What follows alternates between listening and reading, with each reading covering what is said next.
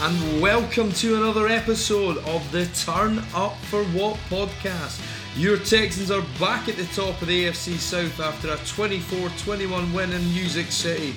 The real Texans were on show. They'll need to be again in Tampa as it's win and you're in. Playoff football on the horizon, but standing in their way is the Big Guava Pirates.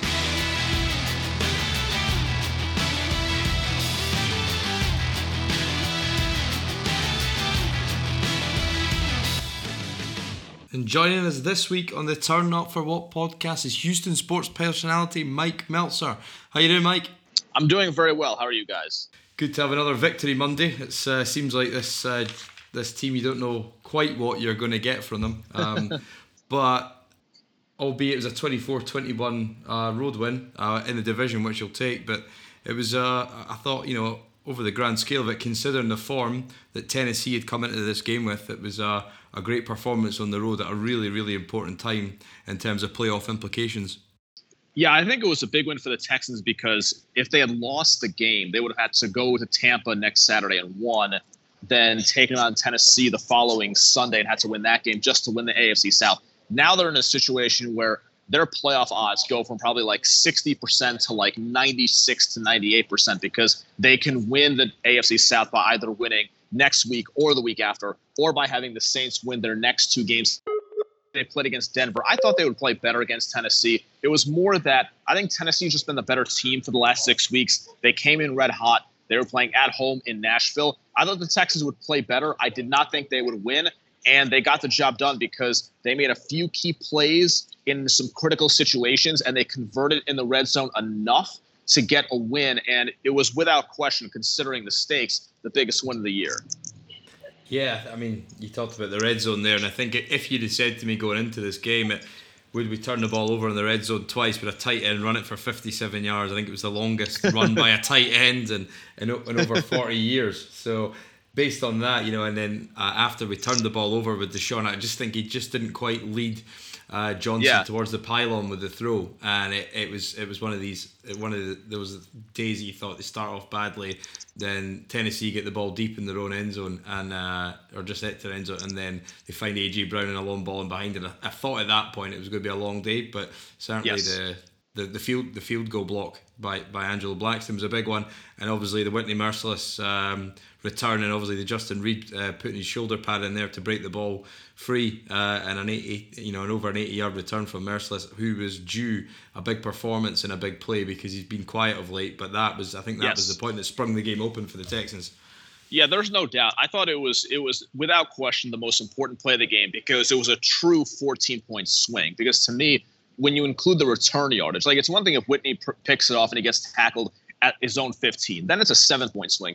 But to take it back 80 plus yards and to set up your team that deep in Tennessee territory, that's what creates the 14 point swing. Obviously, the offense needs to come through and find a way to score as they did, but that's just so much yardage on the one play. And I really think that one of the most underrated, maybe the most underrated part of football is just the game script, which means like how the game goes. To me, if Tennessee scores there and goes up 7 nothing, it changes the way that the game is played moving forward. Just like the previous week when Kiki fumbles and Denver takes it back for a touchdown, if the Texans were down 7-3 or 7 or they were tied 7-7, it completely changes the way the game is played versus when you're down 14 to nothing. The fact that it goes from 7 nothing Tennessee to 7 nothing Houston plus the ensuing three and out, it just totally changed the direction of the next like two and a half quarters of that game. Yeah, it was good to see Kenny Stills getting uh, two scores as well. I think the it was showed you on the broadcast, and, and uh, Tony Romo does a really good job of, of uh, letting letting your average fan understand some of the concepts that are on the field, yep. both both offense and defense. And I think Stills has been overlooked. I think sometimes in the in, in Watson when he's when he's going through his progressions, but he's he's been a great addition to this team, and great to see him come up big with two scores. Which, as you said, with the big points when going in at the half at at uh, at 14 zit, that was a big big uh, momentum shifter for the Texans. Yeah, I mean, I think Kenny's been a genuinely nice addition. It's weird if you look at his stats, like he'll have these big games that'll kind of be really quiet for a while, and it's kind of like when Deshaun hits him, especially down the field, you kind of feel like, well, why don't we see that a little bit more often? And while he's not Will Fuller and he's not just as raw explosive as Fuller is, he's not quite that fast. It does kind of make you wonder, even in the games when Fuller does miss, like last week against Denver, why they can't make Stills a bigger part of the game plan. But certainly on Sunday, he came through big. Yeah, it was great to see Fuller back in there. I think uh, talking about another big point swing in the game. Uh, the third quarter, Tennessee get back on the board, um, but then the Texans go right down the other end and, and find and find Fuller in behind, and then it was a bit. You know, Watson came out after the game and called his, his turnover uh, dumb in his words. Um, that, that he. That, that, that he coughed up, and that that potentially was a big big swing in the game as well. Fourteen points with, uh, you know, they're they're on the, you know, they're in the red zone. The window's shut tight quickly. He didn't. He just seemed like he didn't quite loft it in enough um, to the yes. back of the end zone, and uh, and it gets it gets uh, it gets flipped up in the air, and the and the linebacker comes down with it. But at that point, again, it looked like Tennessee might threaten to get back in the game. Yeah, it did. Uh, that was a dangerous moment. I mean, you mentioned a few minutes ago the two red zone interceptions by Watson. Usually on the road against a good team, you don't get away with those with those kind of mistakes. But and I, I had no issue with the play call in that situation because it was second and goal. They kind of ran an RPO, quick pass over the middle. Tennessee had it well covered. I thought it was on Deshaun, either decision making or really the execution. To me, as you mentioned, you got to get some loft on that ball. Make sure that the only person who can actually catch it is your receiver in the back of the end zone. Just an unfortunate set of circumstances because to me, the worst case scenario of that should have been a field goal, which would have put you up 17 7. But ultimately, yeah, the Texans, they got away with the fact that they were able to find a way to uh, overcome those two interceptions in the red zone. Yeah, I mean, it was. I don't know what look they thought they got on the line, but certainly, uh, unless Tennessee dis- disguised it, um, but it, it def- definitely seemed to be three three guys in the area with uh, with the, that Fuller was in, but in the back of the yes. end zone. So yeah, it was one of those. Uh, we we've got a blackout in the in the UK for uh, when it's on when it's on primetime TV here, which the, the of the, of ah. the early of the early slate of games, so I can't watch the, the full game back. So I'm relying on highlights and, and uh, freezing freezing frames. But it certainly looked like uh, it certainly looked like it was one he would want back, and I think he alluded to that after the game. I think in the ensuing drive, though, although Tennessee scored on the fourth down where Tannehill ran it in, I thought there was a big difference in in just the gen and the it was the, the phrase on the broadcast and after the game was used about having the team having its edge. And he, he, even though it took them to the fourth fourth attempt uh, in the red zone for Tennessee to tie the game up, it seemed like that the team were just playing with so much better, getting three big stops in, in the red zone. Where this, this defense this season have not been good in the red zone, and it looked like you know that, that, that they were in, in, the mode and they were they were ready to, to, to get a result because I thought that was a big point of that and the the secondary coming up big. Gareon Conley gets a big um, break up on third down, and uh, you know yep. there was some good three and outs by this defense, which was obviously you know hugely missing last week in the disastrous outing against Denver. Yeah, I agree with you. I actually thought that the, the fourth and goal, that whole situation was actually more of a positive for Houston than a negative. Like, yeah, you give the touchdown ultimately, which is not what you want, but like that play is so damn hard to defend. Like that naked bootleg to the left. Because think about it, you have to with Henry make sure that you stop the run inside he's obviously going to have the passing option. And on the replay, I saw, you know, let's say Addae had committed to Tannehill, he would have left the tight end open anyway. And they probably they would have scored that way. It's just such a brutal play to defend because all 11 guys, considering the quarterbacks and run option, are actually factors in the play, right? Uh, but the fact that they were able to force Tennessee to expend that time to score those seven points, I thought was a good sign for the Texans defense. And you also mentioned what was I thought huge in the game, which was having critical three and outs and four and outs in the first half after Houston goes up seven nothing after the turnover and they cash in. Tennessee three and out. Houston gets the ball, scores a touchdown, 14 nothing. In the second half, when the Texans go up 21-14, Tennessee goes four and out on their next possession, and Houston gets the ball back, drives down, kicks the field goal. This defense is not going to be good. It's not going to be above average, right? That's just realistic. But what it can be is opportunistic, not just in turnovers, but having like a key stop here and a key stop there, giving the ball back to your offense with a chance to really do something. I think that's what we can, I don't know about expect, but that's what we should hope for against teams like Tennessee and against teams that are better than Tennessee. Yeah, I think ultimately this team is, and it's been a bit of a transition. It was always a defensive led team in Houston, and this yep. season it's it's turned it's turned on its head, and it's it's strange and. If you think about how much this team's changed, and actually what you're watching is so different to what we've been used to in the last few years, because you know Sunday was a great uh, example of it, where the quarterback was kept clean largely apart from Chris Clark you know and I think there's, there's yes. much debate if he can if he can hold up at right tackle him and Rod Johnson rotated in and out but the, for the large part against a good defensive front um, was kept clean um, whereas actually the biggest reason probably why both the second and the third touchdown by Tennessee it's particularly the third one where there was two guys could have had Tannehill in the backfield uh, for a sack now the weakness of this team is undoubtedly the pass rush yeah, I agree with you. Uh, it's just it's hard for them to generate a pass rush right now. I saw you know on Monday Bill O'Brien talked about how it is possible they get they get JJ back at some point here, maybe the last week of the season. I think more realistically the playoffs. Obviously, you have no clue how effective he'll be. You know what percentage he'll be playing at. Um, and I, I do think they have some guys who can make plays. You saw Reader push the pocket. We know that Jacob Martin can rush the passer from the outside. Omenihu can make some plays. But yeah, they're not getting a consistent pass rush. And against a team like Tennessee, where they have some dangerous weapons, where the offense is clicking, like so much of it is about the coverage because they just don't have the pass rush right now to make it easier on those guys on the back end.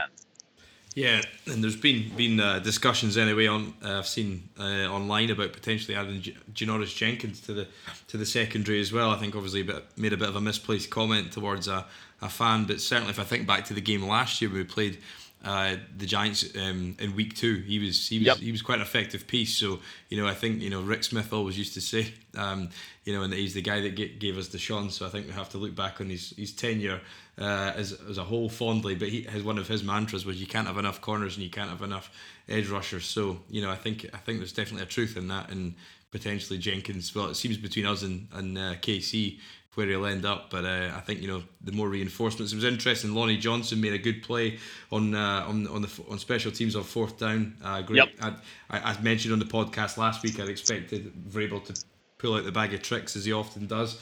Um, he was certainly irate with the media after the game, and certainly I don't think he, he, he wasn't too enamoured by his team's performance, but. Um, on the back end as well, with Roby playing 100% of the snaps and taking out a rotation, I think that was big.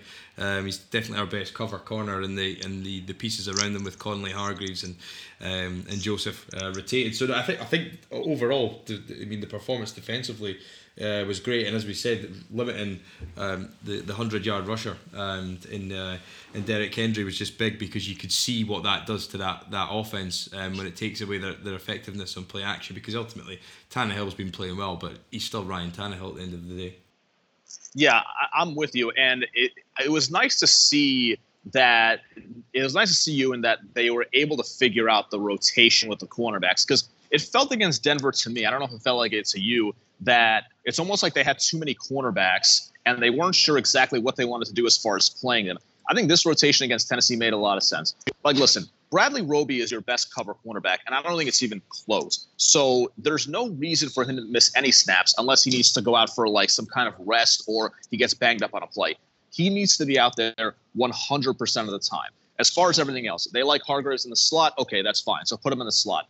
And then I think the other one, you know, I don't know that there, to my eye, is a huge enough difference between Joseph and Conley to where I think it does genuinely makes make sense to rotate those guys in 60 40 or 50 50, keep each guy as fresh as possible. And then if you need to, which it wasn't really the case on Sunday against Tennessee, if you need to against teams that are more wide open, you know, bring in Lonnie Johnson as well. I think the rotation should be clear. Roby 100%, Hargreaves in the slot, rotate Conley and Joseph, and that's the way that you should operate. There should not be this whole like uh, I'm trying like this is not like some sort of participation plan sort of deal. I think it's very clear cut, especially at the top with Roby, what they need to do with the corner rotation. Yeah, and I think Hargreaves, considering he's hardly been in the building for just you know a couple of weeks, he's been a good addition to the team, and they've, they've struggled. Obviously, they, they cut Aaron Colvin at the start of the year. They had um, they had they had, had uh, Crawford the the, um, the, the the sixth round pick, which they cut all guys that they tried to find to come in and play that nickel spot. Um, and he and he and he looks like he's he's been a good addition. He's got all the measurables, big college pedigree. So it's, it's been it's been a nice addition because definitely it's much needed to cover up the, the inefficiencies on the front. As we said, we stopped stopped Henry running the ball, made a big big difference to that offense. Uh, but what was really good to see, and what's been the biggest biggest value pickup, I think, for trading, a, albeit I wasn't too keen on trading out a, a third round uh, Garden. Um, and Martins to, to, to go into Kansas City. But I mean, Carlos Hyde has been what an addition. Gets a thousand yards. Not only a handful of Houston Texans running backs to ever make a thousand yards. Did it on a touchdown at a big, big point in the game. And O'Brien talked about it after in the press conference about how vital that drive was at that time when it feels like the, the other team's coming back into you can march the ball down the field and and, and take a go ahead score. Yeah, that was a huge drive. Uh, probably the biggest drive of the game as far as going from start to finish because Tennessee had tied it up to 14. I'm not a huge believer in, in, momentum, but obviously that's a situation where, like, if you look at the final stat sheet, Tennessee was probably the better football team. They had more yards, uh, they had more yards per play, they won the turnover battle, but the Texans were able to, in key moments like that one, like they go down the field and I thought DeAndre Hopkins was really the story in the fourth quarter. He had 95 yards exactly. If you look at those two drives, you mentioned the first one, the first touchdown drive, he had a 35 yard catch uh, on a Watson pass to the right sideline. And you can, I mean, sometimes we analyze football a lot. There are a lot of talking points during the week. Sometimes, you know, you can just simplify things. Their best players, DeAndre Hopkins, they found a way to get him the football on those last two drives. And he was able to, to deliver in what was, as far as playoff ramifications, the biggest game of the season. And that was just a huge drive to be able to go down the field and have no issues in the red zone. First and goal at the 10, you run the ball for a touchdown. That's pretty impressive considering this team has had, uh, they've been largely pretty good in the red zone, but especially on a day like Sunday, it, it was obviously a little bit spotty. That's very nicely done to not continue to have to execute, but first and goal to 10, bam, you call a nice play. Chris Clark makes a nice block off the left side. Hyde goes running in. That was a huge moment to reclaim the lead at 21 14. Yeah, I think that and the the ensuing drive after that as well, where the where Deshaun was able to march them down the field and get a and get a field goal, um, and that, that was a big a big moment in the game because it got quite tight towards the end, and, and Romo called it out in the broadcast that instead of um, Watson throwing it out the back of the end zone, he should have taken a knee and they would have taken an extra um, yeah. 40, 40 seconds off the clock. So it made, it made it a bit tenser uh, than I think it needed to be. And it was interesting O'Brien's word choice as well as he as he uh, likes to always note to the press um, after some accusations of poor clock management that they managed the time quite well. But the fact that Tennessee got the ball back and had a chance, albeit Omenihu ends the game on a sack. And it's a good way to go out for a defense that has limited pass rush. But it was it was uh, tighter at the tighter than at the end. I think that needed to be if they could yes. just take some more time off the clock uh, with, with well, some drives. Well, that's what they what they what they screwed up was, which I think is an easy fix. Is okay. O'Brien was a little bit oddly too aggressive on that third down. Like once Tennessee had used all of its timeouts and it's 3:39 to go, and you're about to make it a two possession game the key thing is extinguishing those extra 30 35 possibly 40 seconds. So to me even though it sound it seems kind of lame to just run the ball into the line but why not? Like why not just run the ball in that situation? Because it's such a short field goal you're guaranteed in that spot to run the 30 seconds extra off the clock. And as it would have turned out it basically would have sealed the game after the onside kick. Instead because you got the onside kick on the plus side of the two minute warning they had to run one play which by the way, they should have passed and not run in that situation. So yeah, going back to that, like I don't, I didn't want Watson to take a sack because where he ended up running was like the 15 yard line, and it would have made the field goal more challenging. But I think the play should have been designed more in the center of the field to a runner pass. It just ends with a running clock. That was their mistake in that situation.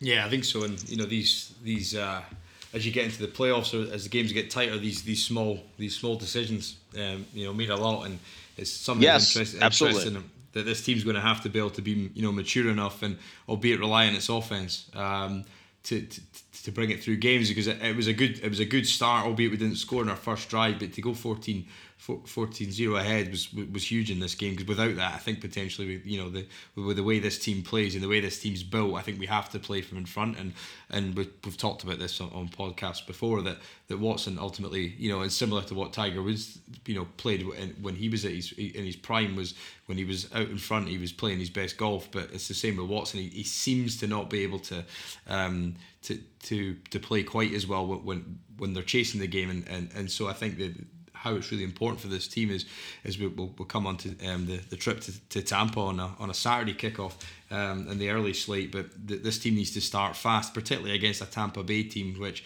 despite Jameis Winston's um, high turnover number, is very capable of putting up points. Yeah, they are. And I, I, I said this on, on my podcast after the win on Sunday. I think this is going to be a super fascinating matchup because I don't think the Texans have quite played a team like Tampa all season. I don't even know if there's a team that's quite like Tampa. Maybe the closest example would be the Saints in week one, but they're going to run the ball a little bit with Kamara. The Bucks are a team, if you look at this season, Jameis has had over 40 passing attempts in eight of the games so far, and we've only played 14 games. So this is a team that will attack you relentlessly down the field. They're not going to waste time trying to, you know, establish the run. They're not going to just donate you some downs because they want to establish some kind of running game. Now, the good thing from a Texan standpoint, no Mike Evans. I'm guessing no Chris Godwin. So Tampa's going to be severely compromised when it comes to its weapons on the outside. And this does feel like a game where it could be a shootout. Uh, maybe we'll see bad Jameis on Saturday where he turns the ball over two or three times, in which case I think the Texans will win that kind of football game. But I just think it's going to be a super interesting game because Houston hasn't quite faced a team that's like this, that's going to come out and say, yeah, we're going to go balls to the wall. We're going to throw the ball all over the yard, and you need to stop us. Yeah, potentially if, if Chris Godwin's out. Um, I think the guy, former Penn State uh, wideout, has been he's been a good good addition to that team. Or he's certainly when since Jackson went back to over to Philadelphia, he's certainly um, come being the focal point of that offense. Obviously, Mike yep. Evans going out with a, the hamstring injury looked like a sore one um, in the in the in the week prior. You you would think that that potentially the uh, the passing attack would be down. But as you said, that's how Tampa Bay are built, and particularly going on the road uh, on a on a on a Saturday game, it's a short week for both teams. Um, it's going to it's going to be a tough one to try and get out. I don't think it's a particularly good matchup for the Texans, particularly how they are. You know, they've got a, a strong a strong defensive front. They're good against the run, and they've and they've got potentially one of the the uh, the, the sort of come come back or, or, or come to prominence player in Shaq Barrett, who was sort of buried on the depth chart at Denver, but now leads this leads the league in sacks as part of a strong defensive unit there. Yeah, it's interesting. I, I just looked up the the point spread on this game because I, I had checked it before we talked, and I saw the Texans are favored by two, which is interesting. So the people in Vegas feel like on a neutral site, the Texans would be a, about a five point favorite against Tampa, and then probably eight points at home, uh, which seems a little high to me. Like I thought this game probably would have been you know, a pick 'em, maybe, uh, maybe honestly Tampa by a point or so. I mean, I think people think of Tampa and they we wrote them off like a month month and a half ago. So I think people are going to be surprised to learn that like they know Jameis has thrown for a lot of yards, a lot of touchdowns, a lot of interceptions. You know, Tampa's seven and seven. Uh, you know, this is a team that's like a middle of the pack NFL team that actually is relatively explosive. So now on, on the flip side, uh, the Texans should be able to move the ball, especially through the air, pretty well against this kind of team as well. So you got to factor that in. But it's never comforting thinking about the idea of winning a shootout. Uh, but they'll have their opportunities defensively between Justin Reid and the cornerbacks. Like I- I'm imagining that this is a game that you kind of look forward to if you're a defensive back because you know you're going to see a lot of action and you know that Jameis is going to put a couple balls up for grabs that you can be on the receiving end of. Yeah, I think it's, it's it's always a tough one. I think when you go on the road late in the season, I think they often throw up some some uh, surprising results, and it'll be interesting. I think I've just um, seen come through that, that Chris Godwin's heading to IR, so potentially it will be a, a matchup that, that. Well, there you go. Um, that a matchup that'll that'll favour favour the te- you know I can't believe we're saying this, but potentially a matchup that'll favour the, the Texans DB room, and obviously Hargreaves probably want to go back there with a point to prove, and Exactly. I'm sure, like, I'm sure he'd like nothing more to pick off uh, Jameis Winston because he can be erratic with the ball. But as you said, it's it's high volume throws and um, and it's a it's a win win and you're in really game because ideally the Texans want to be able to try and rest players in the in the final week, providing on on how how the play the playoff implications uh, um, fault you know falter out because I think you've got obviously on a short week for the Saints as well. They're playing tonight against the Colts and then they're they're traveling to Nashville to take on the to take on the Titans. So if if if the Saints can do us a favour there after they after they certainly didn't do us a favour in week one in a game that we should have won, and, we've, and we've got quite a, a number of those I think this year that we should have won, um, and it's potentially you know held us back from this team's potential in the playoffs because I think we've just dropped one too many games. Carolina, uh, last week against Denver. Um, the, the Colts road game that's that's that's held this team back from an offense that's good enough to, to be an automatic playoff seed, but um, perhaps a defense and somewhat not of a special teams that's that's let it down on the other side of the ball. Well, the, the big thing I, I think from a Saints perspective and the Texans' rooting interest is, you know, the Saints play Monday night against Indianapolis. I think they should win that game because Indy season uh, seems to be like falling quickly. And, and it should be noted that the, the Colts can still win this division uh, if they win their last three games, which they play Jacksonville after this, and I think Carolina in Week 17. So you just want to make sure that I know nobody's thinking about Indianapolis, but make sure that New Orleans is able to uh, get this win. And the good thing for Houston's standpoint, if they do lose to Tampa on Saturday, the Saints do have a ton to play for. Uh, they have 10 wins right now, and they, you know, the number one seed, the number two seed, those are all in play uh, in the NFC, and they have a ton of incentive to go all out and try to win those football games. So that that's a good thing. That's why the percentages are what they are. The Texans should find a way to win one of their next two. I would tend to think that the Saints will win their next two in a row. I, I certainly have a lot of confidence in them against Indianapolis. Uh, next week is a little bit tougher in Nashville, but I, I, think the Saints are one of the, I don't know, I'll say three or four best teams uh, in the NFL, and they obviously have everything to play for right now. Yeah, I mean, it'd be. I think in terms of in terms of the Saints, you saw them early or early season form. They kind of dropped off when uh, when Brees went out with the hand injury. Bridgewater comes in.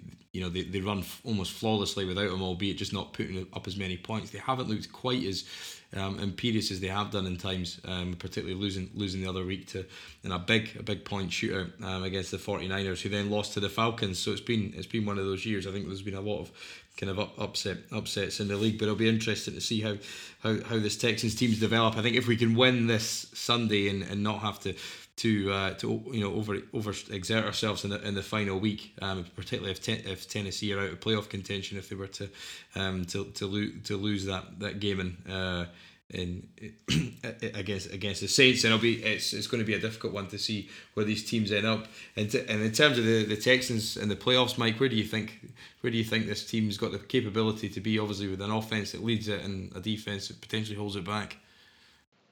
Well, I think certainly if you have to look at the matchups, right? I think the matchups are super important with uh, the with the NFL playoffs, and if you're looking at it right now, like I think it's probably most likely that the Texans will be in a situation where they're going to be uh, the four seed uh, in the AFC, right? And so you're probably going to be facing Buffalo in the first round, and I think that's a, that's a very eminently winnable game.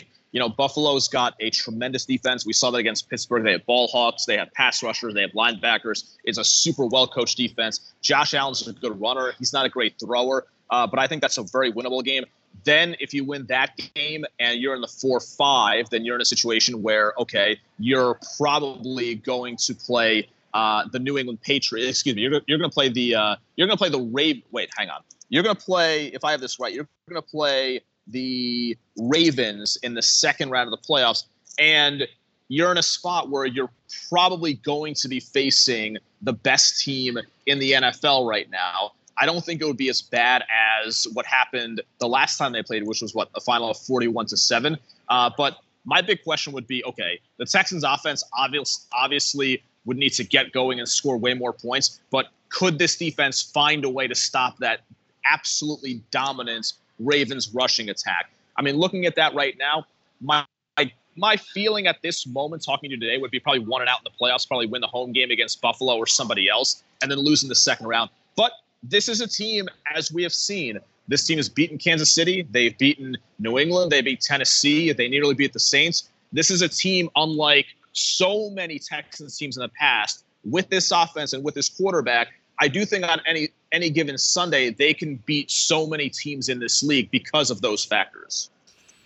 Yeah, I think it's going to come down a lot to the depending on how if Buffalo can go and put a performance in New England, obviously they, they managed to get past Cincinnati and win their first game and after after two on the bounce again against the Texans and then Kansas City. So that that will be that will be in, in, interesting. And, and Pittsburgh are a funny team as well because obviously if it was to finish today, it'd be Kansas City.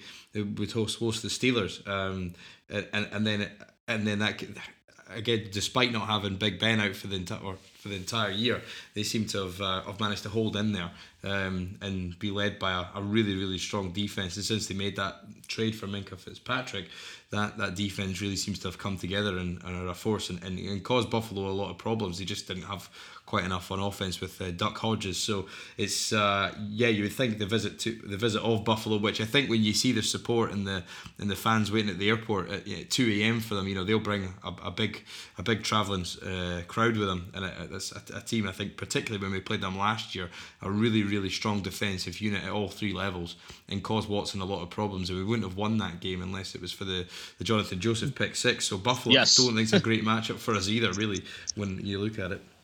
Yeah, I mean, I don't think there are any really great matchups in uh, the postseason. You could hypothetically see Tennessee again as well if you were fortunate to get a three seed. I think that's probably you know unlikely at this point. Um, but yeah, listen, I, I think that uh, ultimately, to me, a lot of it is who's the opposing quarterback. And if you're looking at all these quarterbacks in the AFC, uh, Josh Allen is somebody I wouldn't necessarily mind going up against in the playoffs. I mean, I think the last time this guy threw a, for 300 yards in the game was in college, and so they have a very specific system for the way that they're winning games in Buffalo. And it's one of those formulas that probably doesn't have too much staying power in the playoffs because ultimately they're going to run into an opponent where they just cannot score enough points. And it's, I think it would be likely that that opponent could be a team like the Houston Texans, especially playing indoors where it's very climate controlled in January. Yeah, I think so. It's interesting looking at the potential playoff picture and actually the one of the more desirable op- options is a is a trip to Foxborough because uh, it's been a, a straight yeah. a strange season uh, for New England just not having the weapons. Uh, you'd never bet against them to um, to, to kind of piece it together and find a formula for them to win games, whether reliant on trick plays or uh, you know, or they or they improve the running of the ball because they certainly seem to not be able to hold up against against the elite um, when it comes to just purely throwing the ball anymore, particularly without Gronkowski. They they, they've struggled on, on both running the ball and uh, and through the air and and obviously the Ravens game was probably the low point of the season where it probably had us questioning everything about this team, and its leadership and its potential and I'm sure that would be motivate if you could take one sort of small motivating factor for the for the all the players and all the coaching staff would be to go back to um, to go to go back to the, the, the East Coast and, t- and take on the Ravens in Maryland that potentially they could find a way to for a bit of redemption and, and, and make it through. But I think it's a tough ask at this stage, and we'd really need the offense to be firing all cylinders because yeah. it's it's a fu- they're a funny team to watch. Um, the Ravens because they don't, you know, they, he has a lot of passing touchdowns and a, and a high high passing accuracy. I think he's leading the league, Lamar Jackson. But all of his all of his throws are high percentage that they've schemed up, you know, to, to suit his skill set, and it's a run run first team. So you know, I the problem is we defended the run well against Tennessee because we sold out for runs up the middle. Um, but then you saw when when they broke it outside, and that's that's what makes them so difficult to defend against. And then the two and three tight end packages they put on for for you know big physical matchups against you know a, a, a, against a secondary which invariably can't match up against Hurst and, and Andrews. Yeah, I think that the good thing about, I mean, obviously we're getting ahead of ourselves. You still got to clinch a playoff spot, oh, clinch the division. but but yeah, I, I mean, looking forward. Yeah, I mean, looking forward, if the Texans are able to face Baltimore again, uh, I actually don't think that losing 41-7 is, is all is, is that much of a negative from a men- mentality standpoint. Because if I were a Texans player and they got another shot at Baltimore, then I'd be thinking, okay, we got killed in this place. We lost 41-7. Obviously, they're a really good team. They're probably the best in the NFL but we can't possibly play that poorly. We know the team that came and played that Sunday is not the real Houston Texans team. Um, you know, it would have helped if they were reviewing pass interference like they are now in that game, because I think Marlon Humphrey would have been whistled for that uh, pass interference on Hopkins, and maybe that changes the way that game goes. But I think the Texans would, would be thinking, okay, yeah, this is an uphill battle. We're going to be the clear underdogs in that game. But listen, 41 7, that wasn't us. You know, we can play with these guys and make it hard on them and force them to execute down the stretch. That would be my mentality if I was playing on this team. Yeah, exactly. It all, it all starts all starts this Saturday um, when the Texans yep. travel to, to Tampa Bay. So, Mike, thank you very much for your time. Uh, much appreciated. We'll, we'll need to come and join us again sometime soon. Absolutely. Always a pleasure. Thank you, guys.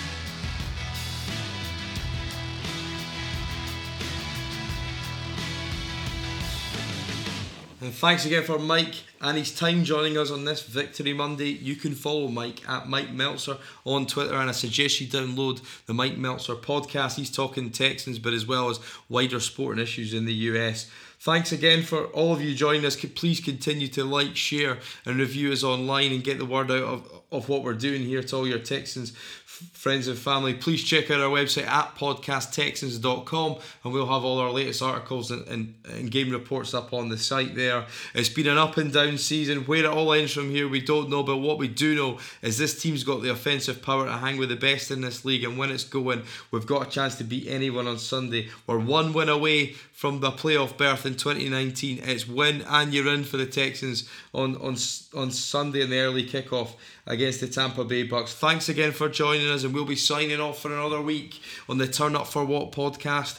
We are Texans.